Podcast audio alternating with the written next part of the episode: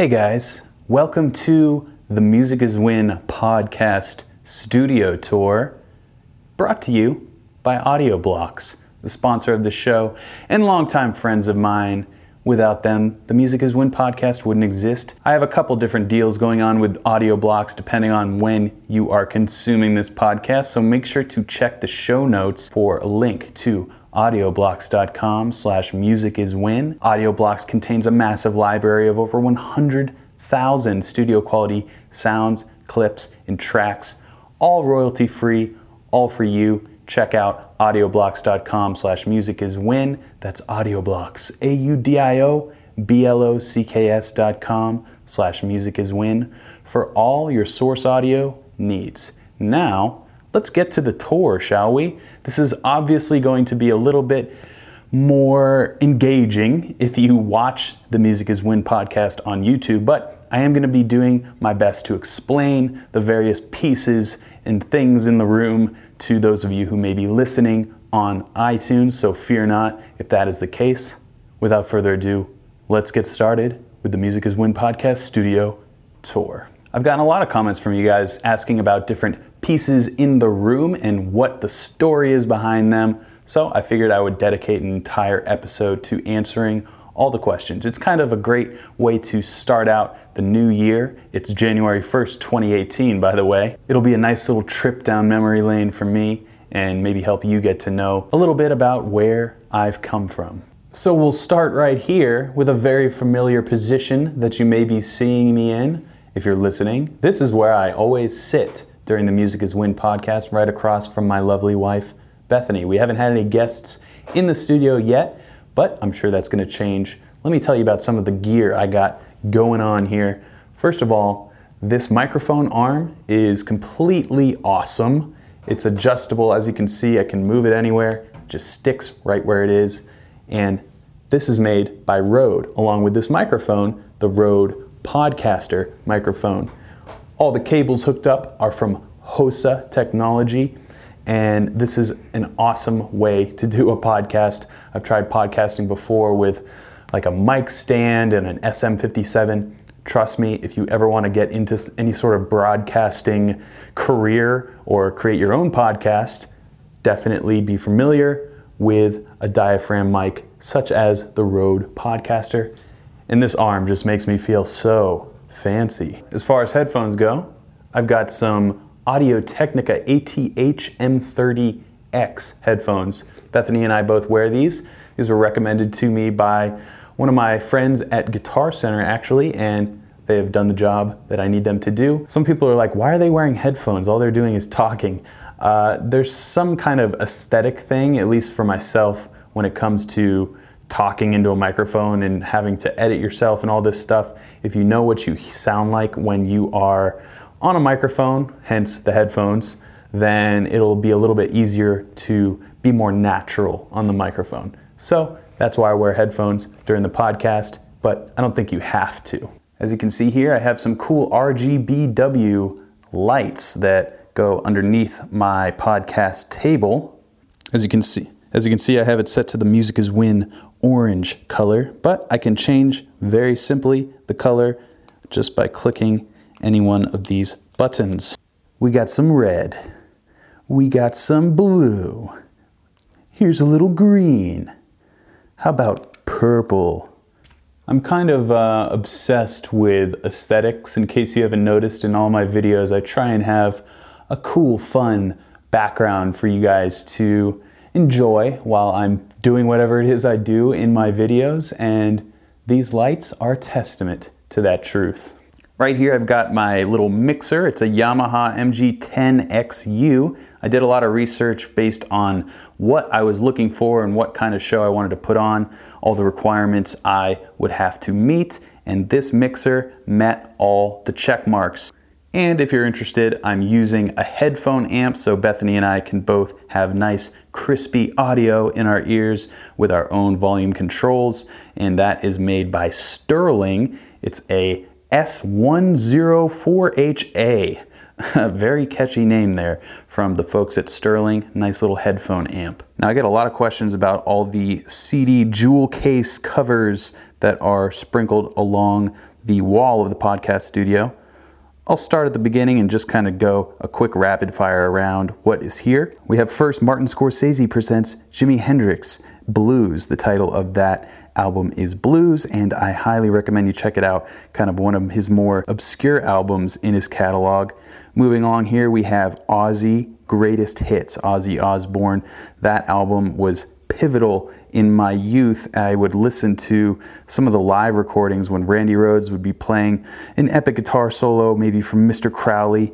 I would listen to that solo over and over again. Just imagine myself playing it live. Next, we have Cake Comfort Eagle, one of my favorite Cake albums. There are very few albums that I love every single song, and that album is an example of that being so. Moving along here, we have Nirvana's live album from the Muddy Banks of the Wishkah, and this is one of the first albums I actually ever owned. So I'm very happy to display it in the studio here. Moving along, we have Guns N' Roses, The Spaghetti Incident. I've always been a big fan of pasta, so I liked this album cover right away and obviously has some excellent songs on there. As we move through, we have one of the most influential albums of my guitar life, Eric Johnson's Ave Musicam. When I heard Cliffs of Dover, that was it for me. Moving along here, we have Audioslave Out of Exile, Chris Cornell, Tom Morello, two of my absolute favorite musicians, and that is one of my favorite Audioslave albums. We may get to another one here in a minute. Moving on, what I told Glenn Fricker was my favorite album of all time. It's certainly one of them. Joe Satriani, Surfing with the Alien. Again, just like the Cake album, every single song on this album is a definite must listen for me. And obviously, Satch is my favorite living guitar player, so proud to represent him on the wall. One of my other favorite guitar players, uh, unfortunately no longer with us, but his impact remains irrefutable. This is Experience Hendrix, the Hendrix compilation album of his greatest hits. I'm sure you've heard all of them. On to the next album, we have Velvet Revolver. This was their first album, Contraband, and I think Slither, every single kid in high school learned that riff. That was like a challenging but also very epic guitar riff to play when you got it right. So that was a great album for me in my youth. Moving along, we have Rage Against the Machine live at the Grand Olympic Auditorium. This is one of my favorite live albums of all time, and Rage is one of my favorite bands, so it really makes sense to have that artwork displayed. Next in line is Blood Sugar Sex Magik by the Red Hot Chili Peppers. Once again, a highly listenable album, easily in my top 10 favorite albums of all time. Here we have The Ultra Zone by Steve Vai, probably the coolest album artwork on the wall here in the studio. He's playing like this, uh, it looks like a fish, but it's a, a bone of a fish. If a fish had one bone in its body, and it was from Venus. That's what it would look like. And Steve Vai also looks like some sort of otherworldly creature, and the guitar playing reflects that insane artwork. Here we have ACDC Live, another very pivotal album in my youth that I would just listen to over and over and just envision myself on stage as Angus Young. I think we've all done that. Next, we have an underrated album, in my opinion, Five by Lenny Kravitz. When I heard Fly Away, that was kind of how I found this album, but a lot of the songs on here are very R&B. This is one of the most influential albums from the R&B and soul genre that I've taken and really Black Velveteen I think might be my favorite song on that album so check that out. Moving across to the other side we have Audioslave's first album. I think it's actually just called Audio Slave. I remember playing Show Me How to Live in my friend's garage. It was just me on guitar and him on drums. We were about 14 years old or 15 years old, and it was probably the most fun I've ever had playing music. It really helped me fall in love with playing guitar. The White Stripes is next on our list, and I couldn't actually tell you the name of this album. Let me look to make sure I have it right. Oh, you know what? It's actually called The White Stripes. It's a self titled album. I just wanted to make sure I thought that's what it was, but I believe that was released in 2009. Definitely one of their more underrated albums. I think you probably think Seven Nation Army or something like that when you think of the White Stripes, but Jack White is seriously one of the coolest performers, and I really love Meg White's drums on the White Stripes albums. Moving along, we have Apocalyptica, which is a four piece cello band that, in this case, covers Metallica songs. So it's called Plays Metallica by Four Cellos. Absolutely a must listen if you are a Metallica fan. Next, we have Stone Temple Pilots. It's the classic album art with the sunflowers on the front, and it's called Thank You. It's got Vasoline plush, all the Stone Temple Pilots classics that you would think of. It is seriously a heavy hitter when it comes to albums. Next, we have Steve Vai, Passion and Warfare. Not the re released version with the new songs on it that just came out a year or two ago, but this is the original.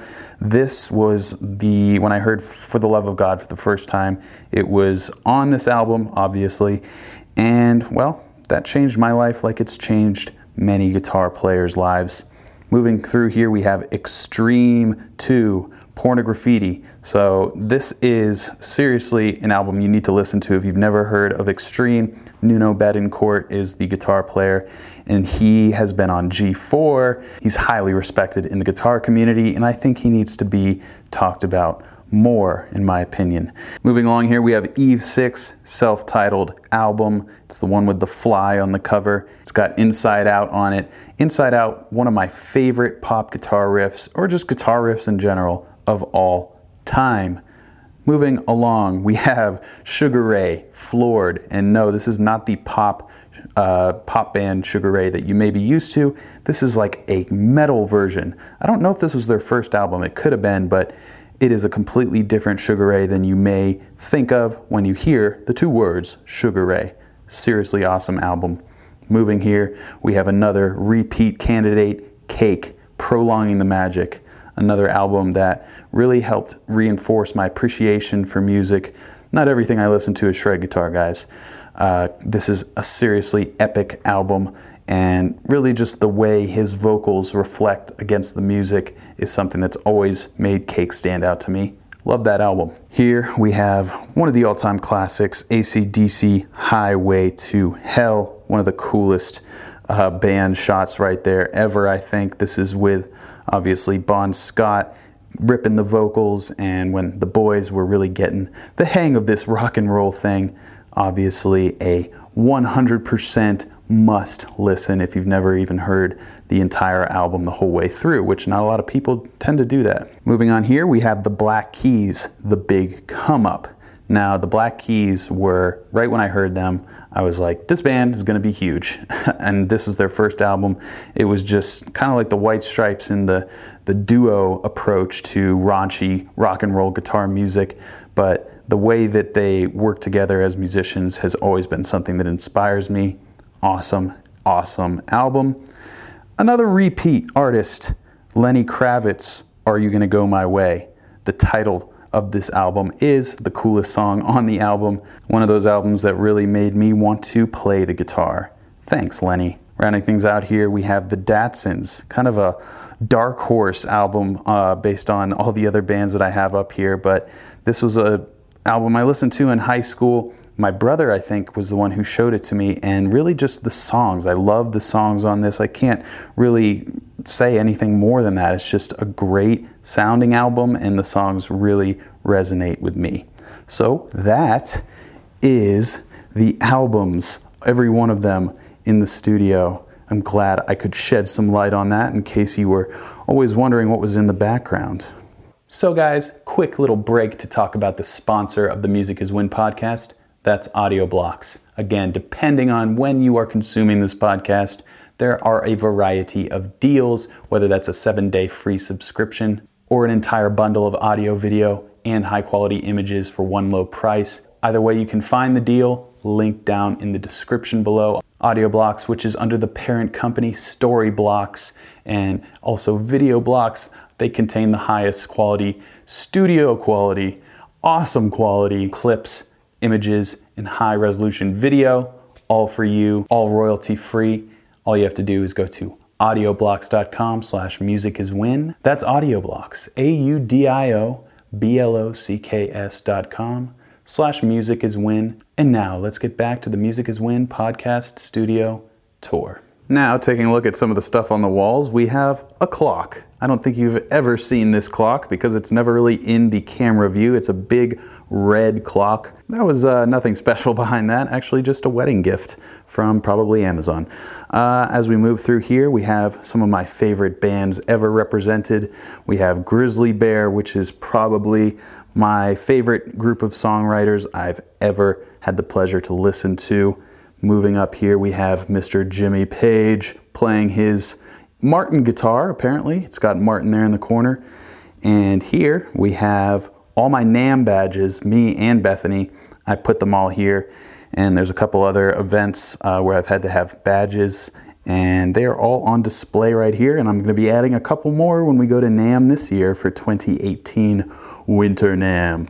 All those badges are hanging off of this Any-Gig guitar, which is one of my earlier sponsored videos, I guess you could call it. And this is actually a really great guitar, but it also makes a very nice wall ornament. And in the strings here, I've got a lot, a lot of questions about this. There is a dollar kind of woven between the strings on this Any-Gig guitar. That's actually a dollar that Paul Reed Smith gave to me when I was doing an interview with him at NAMM 2017 in Anaheim, and I said something along the lines of, You should pay me for that lesson that I just gave you. And well, he gave me a dollar. Up above here, another cool little PRS uh, flavored wall ornament. This is a Christmas card that I got when I first started uh, having a relationship with PRS, and they sent me a nice little Christmas card. It's got the entire staff uh, signed it, including the man PRS himself right there in the middle. Really cool little memento. Down below, we have Wilco, another amazing band, probably the best live band I've ever seen. Either Wilco or Grizzly Bear, one of those two. These are amazing musicians. Nels Cline is an animal. Moving forward here, you'll recognize both of these guitars hanging up here on the wall. I have my red PRS Custom 24 Floyd. On hanging above that is my natural satin Fender Stratocaster American Special. Both of these guitars are absolute gems and, you know, coming back to the aesthetic thing, I like to hang these guitars up for the podcast studio just because it looks more like a guitar podcast that way, doesn't it? Moving forward here, we have a couple classic pictures. This is Jimmy Page and John Bonham doing some sort of mandolin uh, tambourine combo. Looks pretty awesome. I wish I was there. Uh, this is Paul McCartney down here hanging on the wall, playing some piano, looking like uh, he just heard a nice light-hearted joke, and uh, he's just going, ha ha ha, I'm Paul McCartney, let me just uh, write some more amazing music. Moving forward, we have a few guitar pedals and really it's coming back to the aesthetic thing. It looks cool to have a bunch of guitar pedals in the background. These are kind of changing out based on what video I'm making. Uh, I might need to grab one of these and replace it, but I like to have a nice display of guitar pedals always on this little shelf here to add to the allure of the podcast. Up above here, we have a big old portrait canvas thing of a king of clubs and we have some guitar kings surrounding it. That in the bottom right corner is an autographed Jeff Loomis picture. He signed that for me at the NAMM show last year. To the top right, we have Tommy Emmanuel, probably the best acoustic guitar player I've ever heard. In the bottom left, we have the guy that I like to talk about and try to play like sometimes, Jimi Hendrix. And top left, we have a trio of guitar kings, Joe Satriani, Guthrie Govan, and Tosin Abasi. Over here, we have a cool little setup that I've recently incorporated into the podcast so I can play guitar when I need to on the podcast. Got a little 58 microphone, mic'd up the uh, Peavey Classic 30 right there, an awesome little amp that I got at Island Music Company back in the 2016 timeframe. And this guitar right here, I also got there. This is the PRS S2 Custom 24 in whale blue. These lights here, that's Steve Vai. I have a little picture of Steve Vai down underneath the lamp that lights the back corner of the podcast studio. On top here, we have an axe handler, my signature Music is Win axe handler, and it's on top of Tools of Titans, which is an awesome book by one of my favorite people in the world, Tim Ferriss. Highly recommend if you're trying to get motivated and do something awesome with your life. You need to uh, consume everything that Tim Ferriss puts out there because he's great. Up on the mantle here, we have some Halloween candles. If you remember the Halloween podcast, those are the candles we used. This is a picture of Mike, the founder of Electro-Harmonix, another cool little message, uh, signed message uh, on a picture from him that Bethany and I got at Summer NAMM. Moving over here, we've got, it's a beautiful little engagement picture. Me and Bethany kissing each other on a bench. Isn't that lovely? I don't think you guys have ever seen that. It's a little too small to pick up on the camera uh, from the angles we use. Hiding back there is the little $1 guitar, a very popular video that myself and a few other YouTubers kind of all did our own iteration of. Apparently, you guys like hearing $1 guitars. Who knew? Uh, moving over to the other lamp, we have a couple more books I can tell you about very quickly. The Subtle Art of Not Giving a Bleep that's the F word. We're keeping this clean though. we have The Effective Executive and The Lean Startup. Those are three books I would highly recommend to anybody who's kind of trying to figure out the business world for themselves and doesn't have the uh, opportunity to go to college. A lot that you can learn is actually contained in books that you can just buy at Barnes & Noble. Here we got Jimi Hendrix hanging out down there in the bottom of the lamp. A nice little picture of him ripping some awesome solo, I'm sure. On the ground here we have the skull from the Music is Win Halloween podcast special. Who could forget that? Moving over to this side, this is an orange wood acoustic guitar. This is actually only a $200 guitar. I'm going to be making a video about how to make a $200 guitar sound like a $2,000 guitar. So depending on when you're watching this, that video may have already been released, but I've already played it. Sounds great. Can't wait to use it. Moving over here, we have my viola bass a la Paul McCartney, an Epiphone viola bass. Really the coolest bass sound, and especially since I'm a guitar player, this thing kind of plays like a guitar. It's got a real thin neck, and I love the way it sounds. Hidden on the wall here, some more little gems I'm sure you haven't really been able to see in the podcast. We have a Kyser Music is Win edition capo and a Thalia Music is Win capo. I just recently gave a bunch of these away uh, in my uh, holiday giveaway. So this is uh, definitely the best capo I've ever used. And I like the Kyser one too, but this one just looks so nice. Uh, we have a Webster's rhyming dictionary because why not?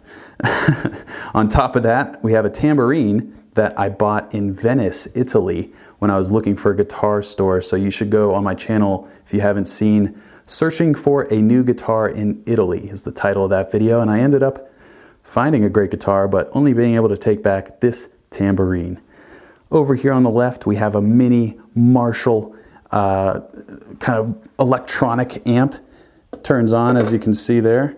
And uh, yeah, nice little pocket guitar amp for uh, funny videos or, you know, if you want to go out into the street, I guess you could use that.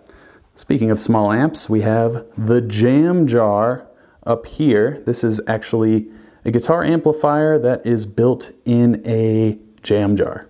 That's uh, pretty self-explanatory, I think. Sounds pretty cool. Up above here, we have a GoPro Hero 4 this is actually broken, but it's a cool little ornament. I didn't want to throw it away.